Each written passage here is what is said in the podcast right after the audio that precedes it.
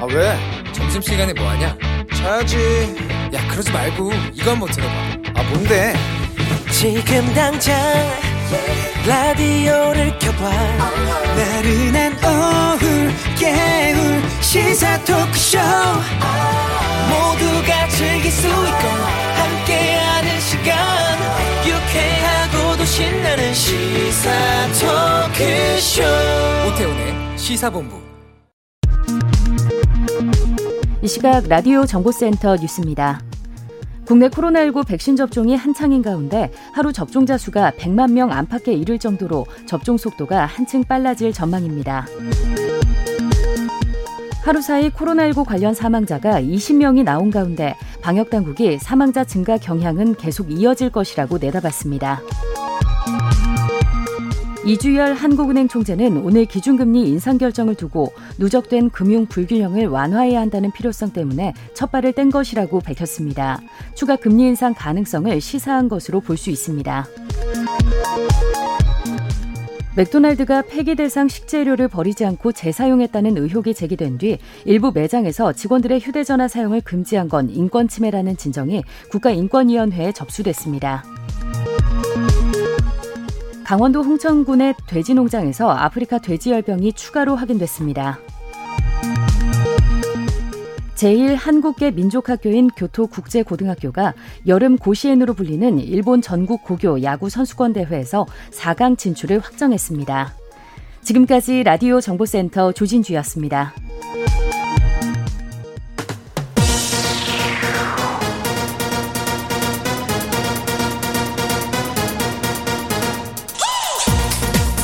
박정호의 본부 뉴스. 네, 이 시각 주요 뉴스들 정리해 드립니다. 본부 뉴스 오마이뉴스의 박정호 기자와 함께합니다. 어서 오세요. 안녕하십니까. 신규 확진자 수 좀 정리해 주시죠. 네, 오늘 영시 기준 신규 확진자 1,882명 발생했습니다. 어제 2,154명보다 272명 줄었는데요. 하지만 50일 넘게 네 자릿수 확진자가 이어지면서 위중증 환자 또 사망자도 가파르게 늘고 있어서요. 당국이 대책 마련에 부심하고 있습니다. 네. 이 코로나19 상황이 장기화되면서 주요 여행사들의 직원 10명 가운데 4명이 줄었다고요? 네, 금융감독원 전자공시 시스템에 따르면 올해 6월 말 현재 상장 여행사 6곳의 직원 3,201명입니다. 그러니까 이게 코로나19 사태 전인 2019년 6월 말보다 39.7% 줄어드는 건데요. 이 최대 여행사인 하나투어 직원 같은 경우는 1,192명으로 52.8%가 감소했고 네. 모두 투어는 988명으로 18.1% 감소를 했습니다. 아, 이런 고용 충격 아, 사실은 이 코로나19 사태로 아, 해외 여행이 막히면서요. 실적이 악화한 데 따른 그런 상황인데요. 4차 대유행 전에 트래블 버블 얘기 나왔잖아요. 뭐 괌이나 사이판 갈 수 있다 뭐 네. 이렇게 얘기했었잖아요. 네. 그렇습니다. 그걸로 사실 좀 회복이 되지 않을까 싶었는데 4차 유행으로 이 기대감이 꺾이면서 현재로서 여행사들의 실적 개선 좀 어려운 상황입니다. 그 1인당 25만 원씩 국민 88%인가요? 네. 이 코로나 상생 국민 지원금 이거 추석 전에 지급된다고요? 네. 앞서 정부 얘기를 들어보면 이번 달 말까지 국민 지원금 지급 준비를 마치고 지급 시기는 코로나19 상황 고려해서 방역 당국과 협의해서 결정하겠다라고 밝힌 바가 있어요. 그런데 오늘 홍남기 부총리 겸 기획재정부 장관 예, 정부 서울청사에서 열린 비상경제중앙대책본부 회의 여기서 뭐라고 했냐면 소상공인 희망회복자금 추석 전 90% 지급, 국민지원금 추석 전 지급 개시, 그리고 서민금융 공급 확대 이렇게 얘기를 했어요. 네. 그래서 이 추석 전에 시작이 된다라고 보시면 되겠고요. 소득 같은 경우는 어떻게 아, 파악을 하냐? 지난 6월분 이 가구별 건강보험료 본인 부담금 합산액으로 따지는데 잠깐만요. 6월분의 가구별 건강보험료 본인 부담금 합산액 그렇습니다. 그걸 예. 봐야 되는데요. 4인 가구 기준으로 이 직장 가입자는 30만 8,300원 이하. 예. 그리고 지역 가입자는 34만 2천 원 이하면 지원금을 받습니다. 그리고 한 가구의 직장 가입자와 지역 가입자가 함께 있는 그런 경우도 있잖아요. 예. 혼합 가입자는 32만 1,800원이 기준이고요. 음. 가구 구성은 지난 6월 30일 기준 세대별 주민등록표상 가구원으로 따집니다. 그리고 맞벌이 가구 같은 경우는 가구원이 한 명 더 있는 것으로 계산해요. 네. 그래서 지급 여부를 따지게 되는데요. 이거 한번 잘 따져보셔야 따져보셔야 되는 그런 상황이 되겠습니다. 근데 정부에서 계산을 하고 있기 때문에요. 추석 전에 지급되는 그 상황 보시면 되겠습니다. 음. 한편 당정은 이 주거 취약 청년에게 최대 1년간 매달 월세로 20만 원 지원하겠다 아, 이런 내용도 오늘 발표를 했습니다. 기준금리 올랐죠. 그렇습니다. 이게 15개월 만에 처음으로 올랐어요. 예. 한국은행 금융통화위원회가 현재 연 0.5%인 기준금리 0.75%로 0.25%포인트 인상하기로 결정했는데요. 그러니까 그동안 사실 경기 방어 차원에서 돈을 풀기 위해 한국은행이 1년 반 동안 주도한 이 초저금리 시대 이게 막을 내렸다라고 볼 수가 있겠습니다. 음. 오늘 이주열 총재 얘기를 들어보니까 이게 첫 시작이라는 그런 취지 얘기를 했어요. 네. 그러니까 앞으로 이 금리가 계속 인상 쪽으로 간다라고 볼 수가 있겠고요. 그러니까 그동안 시중에 돈이 너무 많이 풀렸다. 이 판단을 한국은행이 해왔고 이 부작용으로 가계대출 증가, 뭐 자산 가격 상승, 금융 불균형 현상이 심해졌다. 그리고 이제 앞으로 인플레이션, 그러니까 물가 상승 우려도 커지고 있어서요. 네. 더 이상 아, 이 금리 인상에 미룰 수 없었다는 게 한국은행 측의 설명입니다. 아, 그리고 이렇게도 생각할 수가 있어요. 기준금리 인상은 이제 시중에 돈을 걷어도 좋을 만큼 경기 회복세가 좀 탄탄하다 이렇게 볼 수도 있거든요. 한국은행이 올해 실질 국내 총생산, 그러니까 GDP 성장률 전망치 이거 4%로 유지를 했습니다. 네. 그러니까 수출 호조와 온라인 소비 증가, 또 정부의 재난지원금 이런 재정 정책 효과가 고려가 됐다라고 강조했습니다. 네. 앞서 이번 주 한반도는 코너에서도 좀 살펴봤습니다만 한미 연합훈련 오후에 끝나죠. 그렇습니다. 지난 16일부터 휴일을 제외하고 뭐 일부로 방어, 뭐 2부로 반격 이렇게 나눠서 연습을 했거든요. 예. 이런 시나리오대로 훈련을 진행해 왔는데 어, 코로나19 확산과 뭐 이 돌파 감염 이 상황을 고려해서 훈련 장소를 여러 곳을 분산하고 필수 인원만 참가를 했습니다. 음. 그리고 미군 증원군의 불참 등으로 전반기보다 참가 인원 대폭 축소가 됐는데요. 애초 전반기 연합훈련 참가 인원의 두 배로 계획이 됐지만 코로나19 상황과 한반도 안보 상황 이런 걸 통해서 전반기에 30% 수준으로 감소한 것으로 전해지고 있습니다. 아, 그리고 군 당국은 이번 훈련 때 미래 연합사령부의 완전 운영 능력 이걸 검증하겠다, 이 연습을 하겠다라고 했는데 이게 예행 연습에 그친 것으로 전해졌어요. 그리고 훈련 기간 북한 도발 가능성도 거론됐었지만 하계 훈련 중인 이 북한군의 특이한 동향은 아직 포착되지 않고 있습니다. 네, 아프간 현지에서 우리 정부 기관 활동 도왔던 아프가니스탄인들 어, 오후에 도착한다고요? 그렇습니다. 이 아프간 현지인 직원 가족이 탑승한 군 수송기 한 대가 한국 시간 오늘 새벽 4시 53분 파키스탄을 출발했는데요. 네. 오후 3시 53분쯤 인천공항에 도착할 예정입니다. 아, 파키스탄 공항에서 이제 카불에서 아, 좀 한국군 수속기로 빠져나온 아프간인과 그 가족 391명 어제부터 출국 준비해 왔습니다. 네. 네, 이 당초 391명 다 탑승한 걸로 알려졌었는데 13명이 빠졌어요. 음. 378명이 탑승한 걸로 알려지고 있고요. 빠진 빠진 분들은 아직 그 카불에 있는 게 아니고 파키스탄에 그렇습니다. 있는 거죠. 네, 파키스탄에 네. 다와 있는 상황이고요. 어. 지금 휴식을 좀 취하고 있다라고 전해지고 있습니다. 음. 아, 그래서 뭐 앞으로 어, 순조롭게 이 분들이 한국으로 들어올 가능성이 큰 상황입니다. PCR 검사 도착하면 PCR 검사 같은 것들 해야 될 것 같고 맞습니다. 어디로 가세요, 이분들? 네. 어제 전해드린 대로 충북 진천으로 가게 되는데요. 네. 이 코로나 19 이 검사 받은 다음에 방역 절차를 거쳐서 음성이 나오면 충북 진천 국가공무원 인재개발원으로 이동할 예정입니다. 네. 언론중재법 관련해서 국민의힘이 필리버스터 나서기로 했다고요? 네, 필리버스터를 할지 안 할지 여러 관측이 좀 엇갈렸는데요. 국민의힘의 김경원 대표 오늘 당 최고위원회에서 이렇게 얘기했습니다. 언론중재법 통과를 최대한 저지하기 위해서 무제한 토론을 요구할 거다라고 말을 했는데 김원혜 대표는 언론의 자유를 침해하고 또 언론을 통제하고 검열해서 국민의 알 권리를 본질적으로 침해하는 법안이 바로 언론중재법 이거기 때문에 필리버스에 들어가서 이 법안의 잘못된 점은 알리겠다라고 설명을 했고요. 뭐 민주당은 계속 말해왔던 게 필리버스터 한다면 환영한다. 음. 아, 우리도 이 언론중재법이 왜 필요한지 설명할 수 있는 기회가 될 거다라는 얘기를 해왔고 뭐 전원위원회 얘기도 지금 하고 있습니다. 네. 경기도 성남시에서 어 총각인 시장 비서관에게 잘 보이려고 30대 미혼 여성 신상 리스트를 만들어서 전달한 사실이 있었다고요? 네, 어, 이게 좀 파장이 커지고 있는데요. 성남시 내부 인터넷망에는 리스트 작성자와 유포자의 처벌을 요구하는 글이 잇따라 올라오고 있습니다. 아, 미혼 여성 공무원 리스트 작성, 이 은수미 성남시장의 전 비서관 이모 씨가 최근 국민권익위원회에 공익신고를 하면서 알려졌는데요. 아, 이 씨가 신고서에 뭐라고 썼냐면 비서관으로 어, 근무하던 2019년 중순경 인사부서 직원 A 씨가 한 달간 인사 시스템을 보고 작성한 성남시 31세부터 37세 사이 미혼 여직원의 신상 문서를 전달받았다.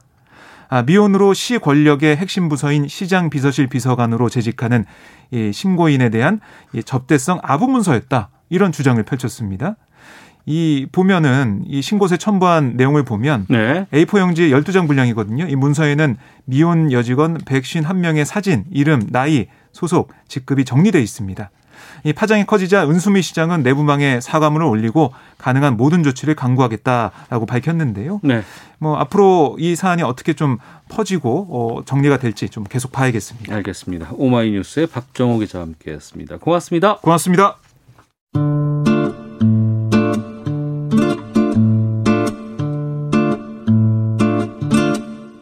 오태훈의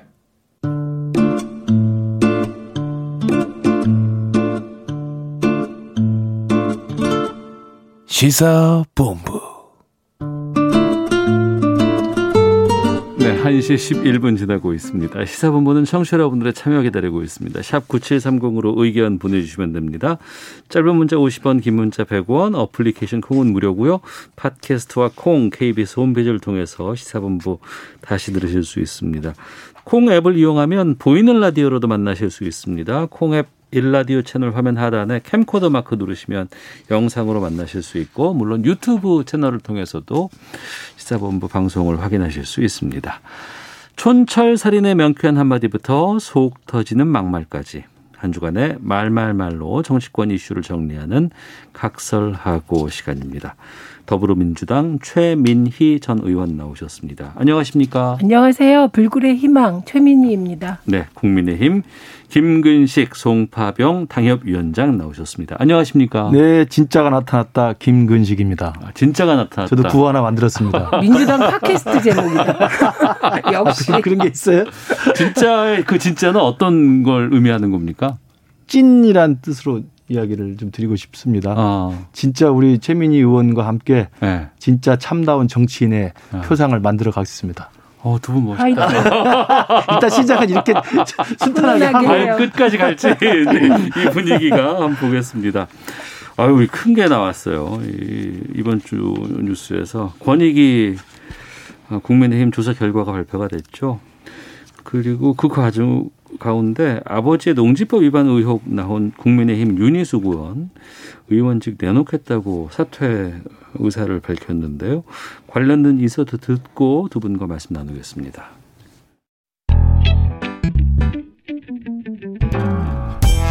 기자회견을 자청한 국민의힘 윤희숙 의원 대선 경선 후보도 멈추고 의원직도 내려놓겠다고 밝혔습니다. 대선의 최대 화두는 문재인 정부의 부동산 정책 실패와 내로남불 행태입니다. 그 최전선에서 싸워온 제가 정권 교체 명분을 희화화시킬 빌미를 제공해서 대선 전투의 중요한 축을 허물어뜨릴 수 있다. 의원 개인이 소유 관계나 아니면 행위의 주체가 되지 않았음에도 불구하고 연좌의 형태로 이런 어, 의혹 제기를 한 것에 대해서 저는 참 야만적이다. 절반에게 면죄부를 부여했습니다. 이준석 대표가 약속한 여당보다 더 강한 조치는 공연불이 되었습니다. 민주당은 일단 진정성 없는 선언이라고 했지만 실제로 본회의에 사직 안건이 올라올 경우 공을 넘겨받게 되는 셈이라 대응을 고민하는 기류도 있습니다. 네, 윤희숙 의원, 이준석 대표, 또 윤호중 민주당 원내대표의 목소리 들으셨습니다.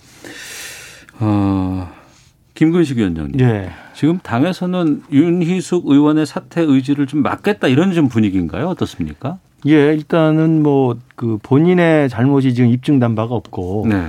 그리고 또 당내에서는 또 경제 전문가 또 정책 통으로 가장 활발하게 전문성을 가지고 열심히 하시는 분이어서 네. 당내 전반적인 기류는 어떻게든 의원직 사퇴를 좀 만류하겠다는 분위기입니다만은 음.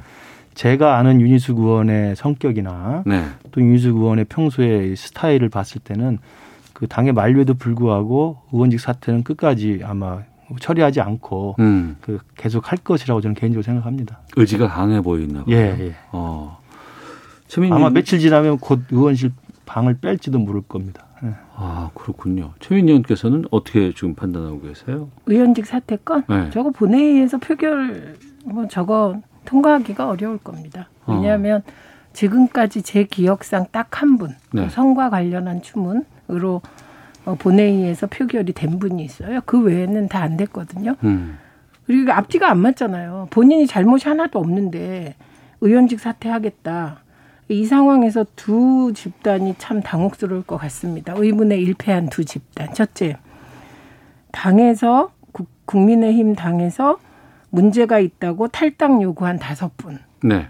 그분들은 왜 의원직 사퇴 안 합니까? 음. 당장에 그분들이 너무 곤혹스러울 것 같아요. 탈당 권유 다섯 탈당 요구 권유가 요구. 아닙니다. 권유, 아. 탈당 요구 다섯 분은 윤희숙 의원은 국민의힘에서 면죄부를 뒀는데도 사퇴하겠다고 이러시는데 네. 그 나머지 다섯 분은 참 곤혹스럽겠다 이런 생각이 들고 그다음에 두 번째는 열두 명의 대선 예비 후보들 어제 비전 발표회가 있었잖아요. 근데 그 대권 후보들이 무슨 말을 했는지 기억하는 국민들이 없으세요. 오직 음. 어제는 윤희숙 의원이 그냥 보도의 중심에 있었거든요. 네. 그래서 이 두 집단이 참 의문의 일패를 당했다.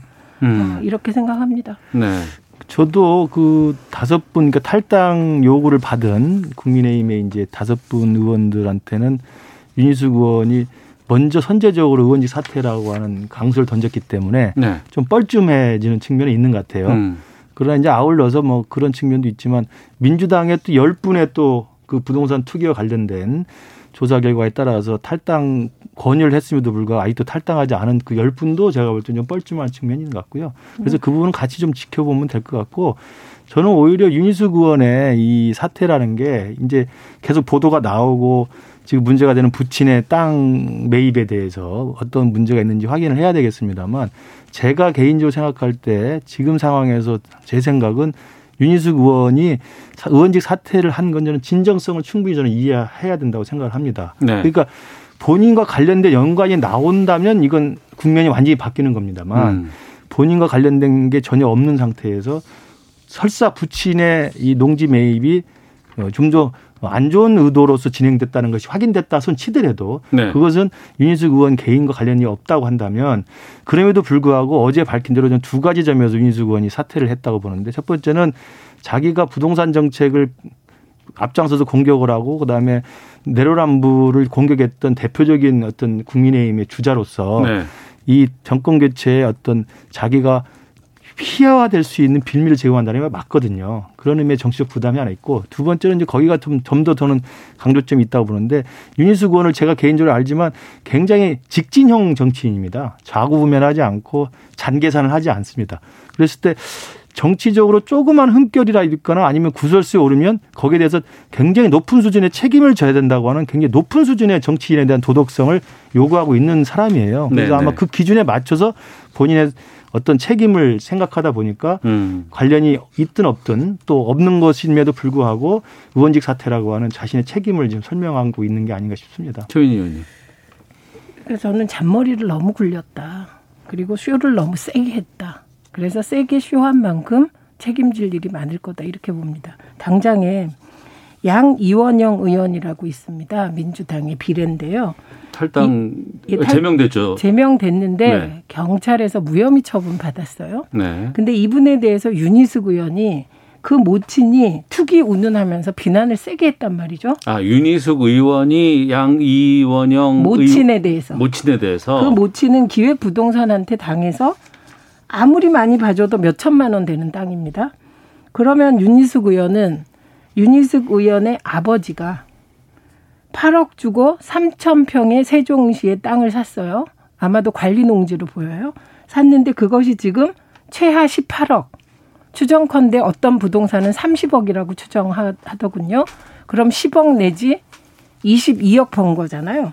그럼 본인에 대해서 뭐라고 비판하시겠습니까? 음. 양 이원영 의원의 모친이 몇 천만 원 기획 부동산한테 당한 걸 유능한 투기라고 했던가 어쨌든 막 그랬습니다. 그럼 이건 뭐 거의 신의 경지의 투기입니까? 그래서 정치를 할 때 사실 양 이원영 의원 모친 거는 그렇게까지 날선 비판을 안 해도 되는데 찾아다니면서 비판했더라고요. 제가 이분 오늘 윤희수 의원의 어록을 보니까. 근데 자기 아버지는 서울에 사시는 동대문에 사시는 79세 노인께서 딸이 살고 있는 세종시에 3,000평의 땅을 삽니다. 정확히 3,200평이 조금 넘어요. 79세에 3,200평. 지금 이거 듣고 계시는 청취자들께서는 감이 안 오실 텐데 아파트 하나 크기 35평짜리 실평수 땅 그 농사 지으려면요. 정말 그것도 뼈골이 빠집니다. 제가 그 어머니 아버지 때문에 그 하다가 주말마다 죽는 줄 알았거든요. 그래서 알아보니 3천 평이 넘으면 그 중농 규모더라고요. 음. 그러니까 농사를 계속해서 지어온 분도 어려운 거예요. 저는 그러면 서울에 사는 분이 왜 세종시에 땅이 근무하는 딸이 근무하는 KDI 주변에 3천 평이 넘는 땅을 절대 농지도 아니고 농사 지으려면 절대 농지 사셔야죠. 관리 농지를 사셨을까. 게다가 이 주변에 보니까 세종 미래 일반 산업단지 전이역이 들어올 예정이고요. 전이 일반 세종 전이 일반 산업단지, 세종 스마트 그린 일반 산업단지 이렇게 둘러싸인 노른자위 땅이더라고요. 그러니까 이건 뭐 거의 100% 형질 변경이 가능한 땅이라 그러니까 그런 의혹이 잠깐만요. 제기되고 있는 건 맞고 마무리해 주시면 네. 시간 드릴게요. 네. 그래서 이것과 관련하여 농지법 위반은 뭐 100%고요. 부재지주니까요. 본인이 스스로 얘기하셨잖아요. 일곱 가만히씩 1년에 받고 소작 줬다. 이거 인정한 상태고. 그 다음에 두 번째는 주민등록법 위반. 이거 확실한 거고요. 세 번째는 만약에 이게 이해 충돌과 관련된다면 7년 이하의 징역 되는 사안입니다. 왜냐하면 KDI가 우리나라의 국책 사업 일정 규모 이상의 모든 사업의 예비 타당성 조사를 합니다. 네. 어, 그렇기 때문에 KDI 연구원이었던 딸과 주시고요. 기재부 예. 장관의 정책 보좌관이었던 사위가 이거 몰랐다는 건 좀 이상한 거고요. 그리고 자금 자금 출처 조사해야 됩니다. 알겠습니다. 그러니까 뭐 그 제기되는 의혹은 예. 지금 계속 보도가 되고 있고요. 예. 국민들이 이제 앞으로 사실관계를 확인하고 판단할 문제고 또 이게 이제 권익위에서 경찰에 수사를 의뢰한 상태이기 때문에 네네. 경찰에서 수사해서 결과를 발표할 겁니다. 음. 그 내용에 대해서는 뭐 지금 최민희 의원이 말씀하신 언론을 통해서 나오고 있는 의혹 제기는 지켜봐야 된다고 생각합니다. 이제 제가 말씀드린 것은 그것이 양희원영 의원이 어머니의 기획부동산 그 투기에 걸려서 손해를 봤지만 그것이 이제 부동산 투기로 인정이 되어서 제명을 됐 잖아요. 그와 마찬가지 기준으로 한다면 당연히 그랬기 때문에 윤석 의원은 의원직 사퇴라고 하는 가장 큰 책임을 스스로 진 거예요. 그러니까 뭐 양임원영 의원이 그렇게 했는데 윤석 의원이 그걸 비판했으니까 윤석 의원은 할 말이 없지 않느냐라고 할 수는 있지만 그렇기 때문에라도 더 창피하고 만약에 그게 사실이라면 더 책임을 져야 되기 때문에 그 어떤 국회의원도 부동산 문제로 던지지 않았던 의원직까지 던지면서 자기 스스로의 정치적 책임을 높은 수준의 도덕성을 지키기 위해서 지킨다는 말씀을 드리는 거고요. 이제 사실관계를 확인해야 되고요. 두 번째로 이제 말씀하신 의혹들이 부친의 만약에 그 농지 매입이 땅 투기였다고 확인이 된다면 이건 도덕적으로 비난받아야 마땅하죠. 네. 그러나 그 부분은 이제 결과를 보면 될 것이고 문제는 그 과정에서 윤희숙 의원이 개입이 돼 있거나 아니면 자금이 서로 오고 갔거나 음. 아니면 윤희숙 의원이 정말 만에 하나 KDI의 재직하면서 관련된 것들에 대해서 상의를 했거나 뭐 이렇게 드러난다면 이건 유인수 건 개인으로서도 사실은 엄청난 정치적 후폭풍이 불 수밖에 없습니다. 그 가능성도 뭐 열어놓고 조사를 해야 되겠죠. 그렇지만 지금 이 단계에서는 지금 말씀하신 의혹 제기 수준을 지켜보고 네. 그럼에도 불구하고 어제 했던 의원직 사퇴라는 것이 쇼가 아니라고 저는 개인적으로 윤수건을 알기 때문에 본인이 개입 안 했다는 저는 확신을 갖고 부친이 그런 의혹에 연루됐다는 그 사실만으로도 가장 높은 수준의 정치인의 도덕성을 지키기 위해서 의원직을 버렸다는 말씀을 제가 좀 이해해 달라는 말씀 드립니다. 아, 제가 여기서 또 드릴 말씀이 잘못했다는 태도가 아닙니다. 이 세상에 어떤 사람이 다 정말 잘못했습니다. 그럼 그걸로 끝나야지. 국민 권익위가 왜 나한테 이렇게 하냐. 이런 말을 할 수가 있습니까? 저는 아니 아버님과 윤희수 의원과 영광이가 밝히지 않았기 때문에 당연히 그건 주장할 수 있죠. 아니죠. 그럼 밝히지 그런 식이라면 민주당 의원들도 다 그랬어야 돼요. 근데 민주당과 국민의힘 기본적으로 달랐어요. 왜냐하면 민주당에 대해서 12명의 의원 결과가 나왔을 때 민주당은 우선 중요한 건 국민 권익위가 내린 판단을 자체적으로 판단하지 않았습니다. 다 탈당하 다 탈당하라고 권유를 했어요. 근데 국민의힘은 그거를 자체적으로 판단을 했어요. 이 대목에서 이상한 건 그럴라면 뭐하러 권익위에 갑니까? 자체적으로 판단하지 조사위 꾸려서 그 다음에 두 번째는 국민의힘은 윤희숙 의원 건을 연좌제라고 하면서까지 보호했지 당 차원에서 윤희숙 의원은 면죄부를 줬어요. 그러니까 다섯 분의 탈당 요구 받은 분들이 지금 참 처신이 어려워졌다 이런 얘기가 나오는 거고요. 그 다음에 연좌제라는 부분은 권익위가 어, 국민의힘에 서류를 부탁할 때 부동산 관련 직계 존속 서류를 요구했을 때 직계 존속 서류 낸 게 윤희숙 의원 아닙니까? 그런데 그 서류는 내놓고 그러니까 당연히 조사 대상이에요. 그래서 아버지가 이런 게 나왔다. 그래서 그걸 그대로 통보했더니 연좌제라고 하면 어떡합니까? 그게 음. 말이 됩니까? 그러면 당시에 양이원영 의원도 연좌제인가요? 저는 양이원영 의원도 연좌제 아니라고 생각하고요. 윤희숙 의원의 부친이나 이 건도 연좌제 아니라고 생각하는데 공당의 대표가 국민의힘의 대표가 이거를 연좌제라고 예. 연좌제라고 말을 합니다. 이게 말이 됩니까? 예, 연좌제의 뜻이 뭡니까? 예, 예, 예. 그러니까 제가 말씀드리는 건 뭐냐면 윤희숙 의원의 어제 의원직 사퇴가 쇼가 아니고 진정성 있는 자기 스스로에 대한 혹시라도 있을 수 있는 의혹에 대한 최고한의 책임을 스스로 진 거라는 점을 말씀을 드리고 그 부분에 대해서는 저는 이의를 제기해서는 안 된다고 봅니다. 그리고 지금 사실 확인된 게 없고요, 아직은. 그렇기 때문에 부친의 농지 매입이 투기인지 아닌지를 확인하는 수사기관의 결론이 나와야 되는 것이고 그 다음에 더 나가서 그렇, 그렇다 하더라도 그것이 유니스 의원이 30년 전에 이미 분가해서 경제활동 서로 모르는 상황이라고 유니스 의원은 지금 이야기하고 있기 때문에 전혀 모르는 상황이라면 이게 연자라는 이야기는 뭐냐면 부모 직계 존속의 동의를 자기가 했기 때문에 그 들여다 보는 건 맞지만 부모가 지은 의혹에 대해서 자식이 책임을 지면 그 연자제죠. 이제 그 부분을 이야기하는 거기 때문에요. 아니 그 제 말씀 들어보세요. 그렇기 때문에 연자라고 하는 것이 부모의 동의를 했기 때문에 연자를 인정한다는 게 아니고 부모에 대한 그 부동산 정보도 본다는 것을 동의했던 것이지만 부모의 의혹 자체만 가지고 자식이 그 책임을 정치적으로 지는 것은 연자라는 말씀을 드리는 겁니다. 아, 그렇기 아, 때문에 그거에 대해서 이준석 대표가 지금 한 것이 말씀하신 것처럼 민주당은 12명에 대해서 불문하고 다 처리를 했다. 그런데 민, 국민의힘 여섯 명만 했지 않았습니까?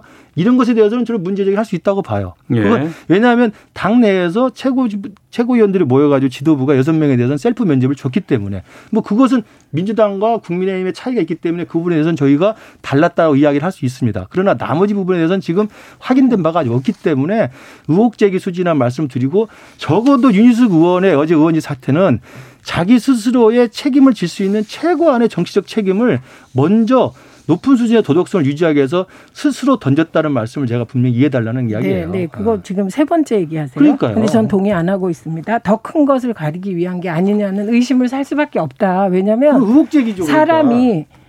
지금 의혹 제기하는 거죠. 그러니까요. 제가 수사를 한 게 아니잖아요. 네. 확실한 건 있습니다. 저는 땅 투기로 봅니다. 왜냐하면 정말 땅 땅을 사서 농사를 지으려고 했다면 그런데 뭐하러 주민등록으로 옮겼다가 다시 서울로 가져갑니까? 그러니까 아버지가 그렇기 때문에 잠시만요. 딸이 책임을 지고 사퇴를 한 거 아닙니까? 아니 지금 그 얘기 할 건데 네. 지금 남의 얘기를 중간에 끊으시면 제가 까먹잖아요. 이게 네, 문제예요. 까먹지 마시고. 네. 네. 네. 그런데 저는 땅 투기라고 봅니다. 제 의견입니다. 이유는 대개 땅을 사서 농사를 지으려면 절대 농지를 사야 됩니다. 왜냐하면 그래야 싸거든요. 값이 절대 농지는 값이 싸요. 근데 지금 이게 관리 농지일 가능성이 높다는 보도가 나오고 있어요. 얘기가 나오고 있어요. 그렇기 때문에 땅 투기로 보고 우리가 농사를 안 지으셨어요. 그러면 현대판 부재지 주세요. 예, 이 부분이 농지법 위반이라는데 그걸 넘어서 이미 차액이 발생했습니다. 10억 이상. 투기죠. 그것도 지금 몇 예. 번째 말씀하시는 건데 지금. 예, 그래서 아니 세 번째 말씀하시니까 전 두 번 얘기했거든요. 그러니까 그다음에 연자제에 대해서 예, 말씀하는 거 하시면 연자제에 대해서 말씀드리면 네. 이준석 대표의 연재자라는 표현 자체 틀렸습니다. 연자제는 이념적인 상황, 상황에 대하여 박정희 군부 권위주의 정권 시절 아버지가 예를 들면 사상적으로 의심받으면 자식은 아무것도 못하는 상황에서 연좌제라는 얘기가 나온 거고요. 예. 이런 권익위가 조사한 사항을 음. 어, 이게 사실 부동산 땅 투기 문제가 이게 무슨 법적 사안입니까? 정치적 도의적 책임을 지는 사안이잖아요. 그러니까 이 사안에 대해서 연좌제라고 얘기하려면 그때 양 이원영 의원에 대해서도 연좌제라고 알겠습니다. 했어야 진정성이 있죠. 자기 당 예, 예. 의원은 연좌제고 어. 양 이원영 의원 때는 투기 유능한 투기를 했다 이렇게 얘기하면 그게 앞뒤가 맞습니까? 두 분 잠시만요. 이제 기상청과 교통정보 확인하고 두 분께 공이 1분씩 제가 시간을 드릴게요. 가 다녀와서 그럼 그때 좀 이거 좀 정리를 좀 해주시길 부탁드리겠습니다. 아. 청취자 의견이 계속 들어와서 이거 소개하고 넘어가겠습니다. 2335님은 의원이었을 뿐만 아니라 대선 출마를 했지 않습니까? 대선 후보라면 본인은 물론 가족의 재산 형성 과정은 당연히 검증 대상입니다.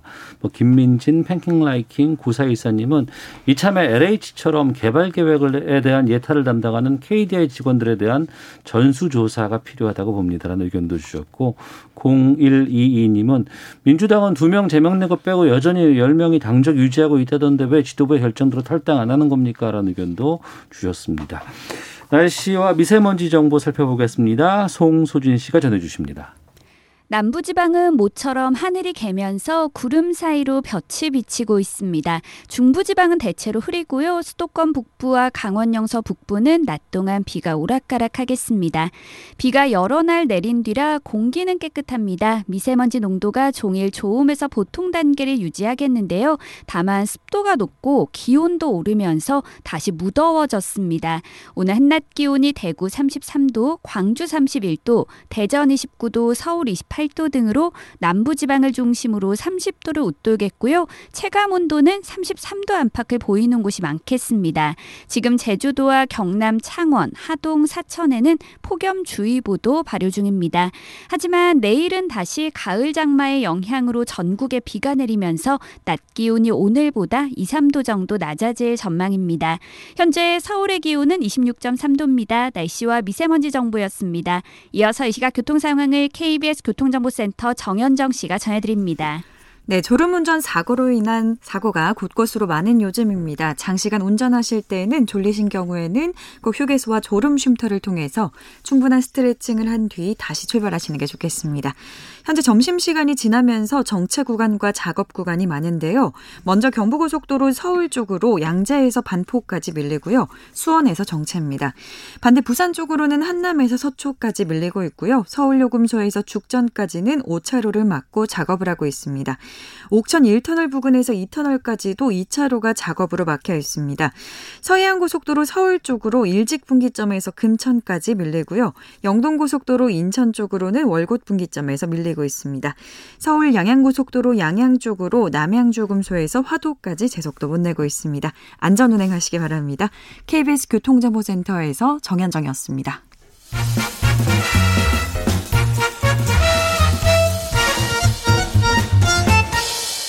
오태훈의 시사 본부.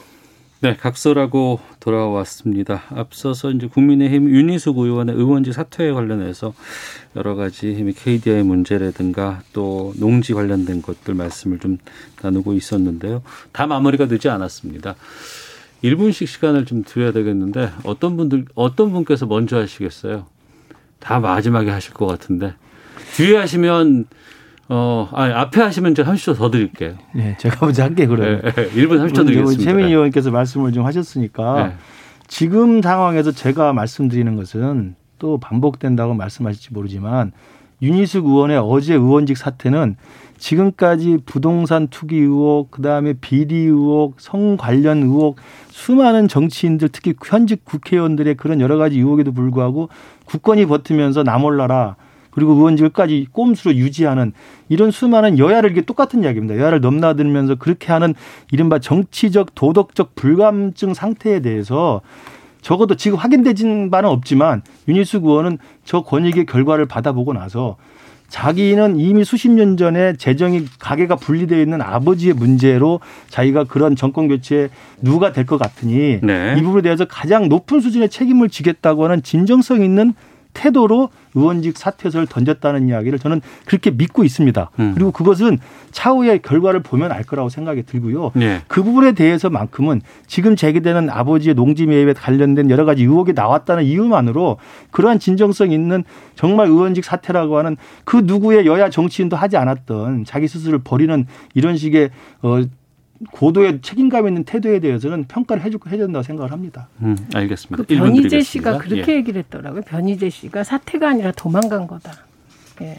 이렇게 표현을 한 것으로 기억을 합니다. 그래서 저는 의원직 사퇴가 능사가 아니에요. 국회의원직 자리는 윤희숙 의원한테는 그렇게 중요할지 모르지만 일반 국민한테는 별 중요하지 않을 수 있습니다. 더 중요한 건 정의를 세우는 일이죠. 그래서 뭐든지 타이밍이 있는 건데 사퇴도 조사받고 사실 그 공수처 수사 대상입니다. 어, 수사받고 그리고 사실이 밝혀지고 그런 연후에 책임지고 사퇴하겠다 이래야 되는데 저는 잘못했다고 사퇴하는 분이 이렇게 화내고 사퇴하는 분은 처음 봤어요. 그것도 권익위에 음. 그렇게까지 화내는 건 정말 납득이 안 갔습니다. 알겠습니다. 여기서 정리를 좀 하도록 하겠습니다. 1323님께서 진행자님 발언 시간 엄수하게 해주세요라고 말씀해 주셨는데 이게 깔끔하게 잘 지키도록 하겠습니다. 자, 그리고 음 바로 준비된 인서트 듣고 어, 다음 주제로 가겠습니다. 예. 형사적으로 명예훼손죄라는 세계적으로 유례없는 죄를 유지하고 있죠. 민사적으로 손해배상 제도를 인정하고 있지 않습니까? 근데 거기다 추가로 지금 또 징벌적 손해배상제를 또 도입하는 거예요. 의견을 하나 밝혀주시죠. 저 개인적으로는 고의중과실의 요건보다는 악이라는 표현이 더 낫지 않는가 하는. 실제로 결과가 중하다 해가지고 고의나 중과실 추정하는 사례는 법적으로는 없거든요. 사람이 죽었다 해서 무조건 고의 중과실로 보는 건 아니에요. 명백한이라고 하는 이 표현을 넣으면 과연 이 조항을 통해서 피해자가 제대로 구제되겠느냐라는 좀 의문이 있습니다. 이 법이 거의 무용지물 될 수 있는 것 같은데 정치 권력하고 경제 권력, 비선이라든가 이럴 경우에 어떻게 할 거냐라고 해서 포괄적으로 좀 더 법원의 판결의 어, 렌즈를 좀 넓히기 위한 조항으로 알고 있는데요. 이거. 네, 언론중재법 개정안 처리 본회의 문턱 앞에서 지금 멈춰선 상황입니다. 국민의힘 유상범 의원 질의에 박범계 법무부 장관의 답변, 또 민주당 송기현, 김남국, 김용민 어, 황희 장관까지 인터뷰 말씀을 좀 들어봤는데요. 두 분께 바로 그냥 여쭤보겠습니다. 언론중재법 이거 어떻게 해야 된다고 보시는지 최민희 의원님부터 먼저 말씀해 주신다면. 네, 정확한 법률명이 언론 중재 및 피해 구제에 관한 법입니다. 네. 그리고 이번에는 중재보다는 피해 구제에 초점이 맞춰져 있기 때문에 언론 피해 구제법 개정이라고 표현하는 게 맞죠. 저는 뭐 지금에 와서 민주당이 이건 뭐 호랑이 등에 탄 상황이라고 봅니다. 음. 상황적인 이유, 대선 앞두고 언론관계법을 처리하겠다는 건 사실은 이거는 대, 그 민주당의 손해예요. 그래서 저는 오히려 충정이 있다고 보는 쪽이거든요. 통과 안 시킬 도리가 없다. 만약에 지금 이렇게까지 와서 아 그럼 이제 야당이 그러고 언론이 반대하니까 하지 않겠습니다. 이렇게 할 수 있는 정치 세력이 없어요. 그래서 저는 통과될 수밖에 없다. 그리고 지금 현재 이 법은 내용을 꼼꼼하게 들여다 보시면 지금 뭐 권력 부패 비리를 막겠다고 만든 법이라는 윤석열 후보 측의 주장은 정말 터무니없다. 이런 거 알게 되십니다. 음. 저는 그 지난 시간에도 우리 최 의원님하고 이걸 토론을 했던 것 같은데요. 그 뒤로 상당히 많은 부분이 수정이 됐어요. 수정이 됐죠. 예, 그러면서 네. 이제 그 논의가 공론화되고 서로 간에 의견을 교환하면서 합리적인 방향들로 좀 정리가 되는 부분이 있었다고 보고요. 네. 그렇기 때문에 지금 최 의원도 말씀하셨지만 지금 이 부분이 제가 알기로는 민주당 내부에서도 반대 의견이 있고 음. 민변에서도 우려를 하고 있고요. 네. 그다음에 국제 언론 단체나 뭐 국내 언론 기관이나 학회 단체는 말할 것도 없고요. 대부분의 경우 이것들이 이렇게 졸속으로 막무가내로 밀어붙여도 될 문제가 아니다라고 하는 언론 자유를 위축시킬 수 있는 여지가 있다라고 하는 것에서 우려를 표명하고 있으면 제가 볼 때 지금 우리가 그때 토론한 다음에 상당히 많은 부분이 이렇게 손질이 되고 완화가 됐듯이 좀 더 긴 시간을 가지고 숨고르기를 음. 하면서 논의를 좀 진전시켜서 저는 두 가지 가치가 상충하는 거 아닙니까? 그러니까 가짜 뉴스나 조작 뉴스에 의해서 정말 멀쩡한 중소기업이나 멀쩡한 일반인이 회복 불가능한 이제 손해를 봤을 때에 대한 구제가 있어야 된다는 것에 대한 사회적 공익적 가치가 있습니다. 네. 그 동의합니다. 네네. 그러나 두 번째는 이것이 자칫 뭐 공직자하고 대기업은 뺐다고 합니다만 공직자 가족 그다음에 공직자 중에서 전직 공직자라든지 지금 뭐 최순실은 사실은 비선이지 않습니까? 공직자에서 빠진다 하더라도 최순실에 대한 비리 보도를 할 수가 없을 수도 있어요.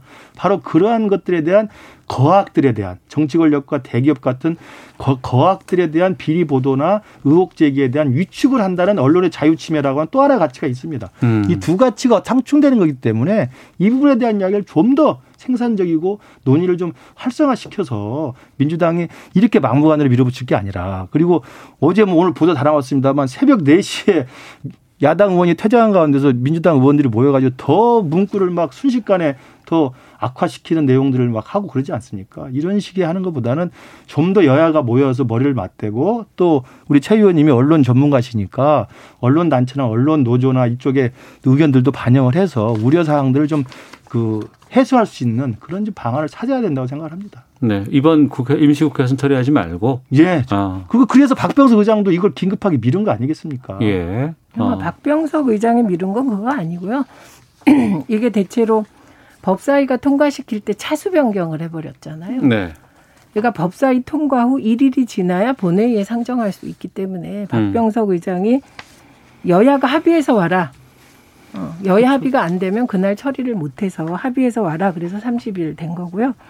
그리고 필리버스터를 한다고 속보가 떴었는데 네, 네. 저는 야당이 필리버스터를 하는 것은 바로 지금 김근식 위원장께서 말씀하시는 수기의 과정이라고 생각합니다. 어. 네, 그리고 그러면 여당도 당연히 필리버스터를 통해서 왜 언론 피해 구제법이 필요한지 어, 이 부분을 설명할 수 있는 기회가 될 거다 이렇게 보고요.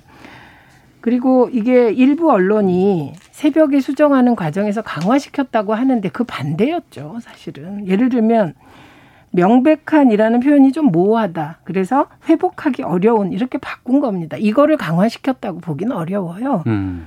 그리고 이게 모호성에 대한 지적이 계속 나오는데 현재의 이 법도 진실이 아닌이라는 표현으로 이제 소송의 가능성을 열어놨거든요. 근데 진실이 아닌은 모호하지 않은가? 그러니까 법조문의 모호성을 따지기 시작하면 끝이 없을 거라고 생각합니다. 그래서 네. 저는 지적하신 대로 민주당이 이 법을 하려면 2020년 총선에서 180석 얻고 바로 논의를 시작했어야 돼요. 네. 그래서 지난해 정기국회에서 이 일이 벌어졌어야 되는 거죠. 음. 그게 민주당에게도 좋은 거거든요. 근데 무슨 이유에서인지 늘어, 늦어져서 대선을 앞두고 언론에 대해서 뭔가 하는 법을 내는 건 정당으로서는 사실 선거에는 저는 안 좋다고 생각합니다. 네. 그래서 이번에 필리버스터를 하고 필리버스터를 듣고 나면 국민들의 판단이 또 있지 않겠습니까? 지금까지 이 법에 대한 국민의 찬성도는 78%에서부터 지금 그 문항이 비슷한 것들, 그러니까 문항을 아주 이상하게 뽑은 뺀 여론조사 빼고는 다54% 5%. 국민들은 찬성이 높습니다. 구체적인 예. 내용은 유의미하지 네, 않다고 구체적으로 말할 수 없으니까. 예, 네, 예. 그래서 어, 필리버스터를 통해서 야당이 국민을 설득하게 되면 그 지지율이 떨어지겠죠. 거꾸로 음. 여당이 국민들을 설득하게 되면 그 지지율이 유지되겠죠. 법안에 네. 대한. 그래서 필리버스터를 그런 수기의 과정으로 여야가 잘 활용하길 기대합니다. 음. 근데 필리버스터는 아시다시피 수기의 과정이 아니라 어차피 그 회기가 끝나면 표결에 들어가는 거기 때문에 네. 표결을 하겠다는 걸 전제한 상태에서 여든 야든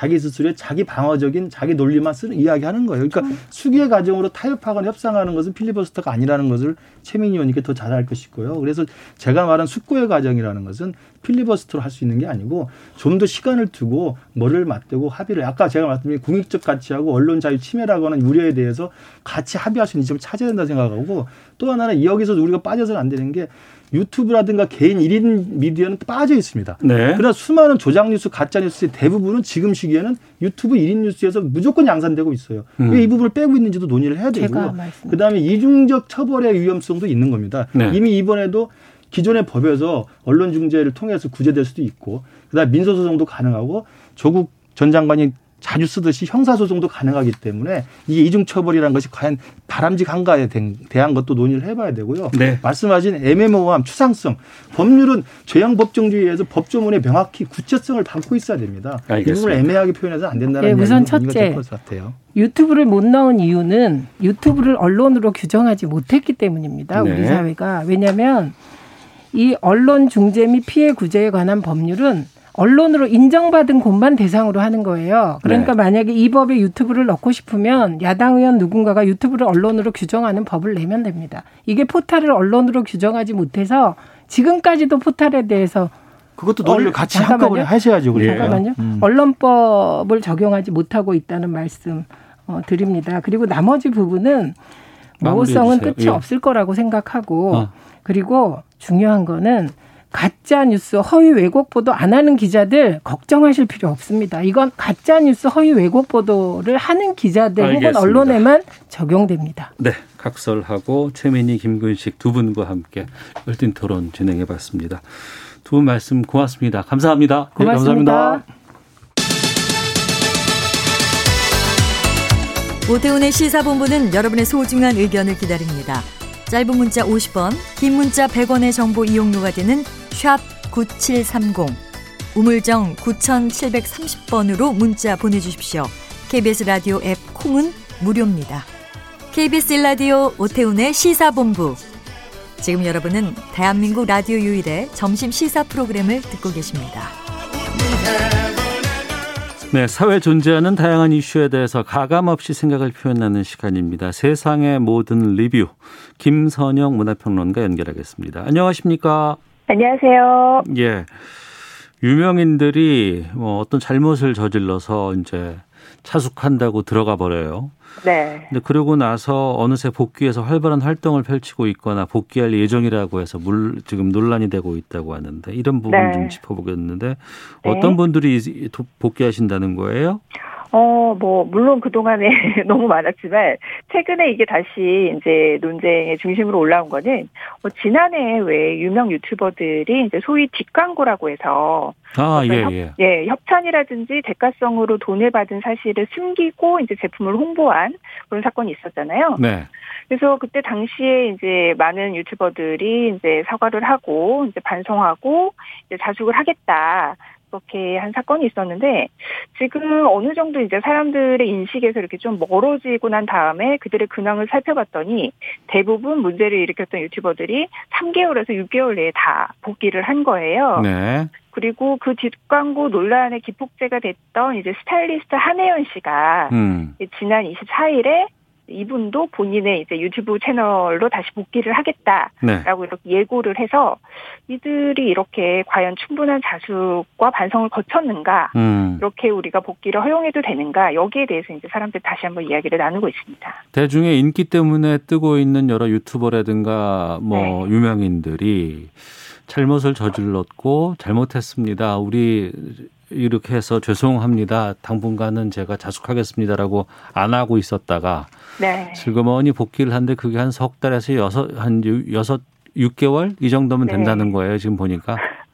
그러니까 그 이제 사실 충분한 자숙 기간이라는 거에 대한 어떤 합의를 우리가 네. 하기는 어렵고 예. 또 우리가 이제 사건의 경중이라는 것이 있기 때문에 물론 그렇죠. 네네 그런 이제 판단은 어렵지만 음. 사실은 이런 복귀가 아직까지도 이제 이런 유튜버들의 사례처럼 굉장히 빨리 이루어지고 네. 있고 근데 이런 사태에 대해서 이제 대중들의 시선이 좀 많이 바뀌고 있다라는 거예요. 이런 그러니까 것 자체가 논란이 그 부분인 것 같은데. 네, 네. 어, 자숙하고 이제 자제하면서 안 나왔던 사람들이 복귀한 거는 뭐 본인들은 복귀할 수 있다고 하더라도 거기에 네. 대한 어 사회 분위기라든가 여론이라든가 시선 같은 게 중요할 것 같은데 좀 많이 달라지고 있다면서요? 네네. 그러니까 과거에는 이게 조금 더그 연예인들의 복귀가 수월했던 것 같아요. 이제 음. 불의를 일으켜도 예능이라든지 네. 이런 방송을 통해서 복귀하는 사례가 많았고 예. 그리고 어떤 과거는 우리가 연예인에 대한 도덕적 잣 대가 음. 지금만큼 엄격하지는 않았었어요. 네. 근데 요즘에는 우리의 뭐 성인지 감수성이라든지 도덕적 감수성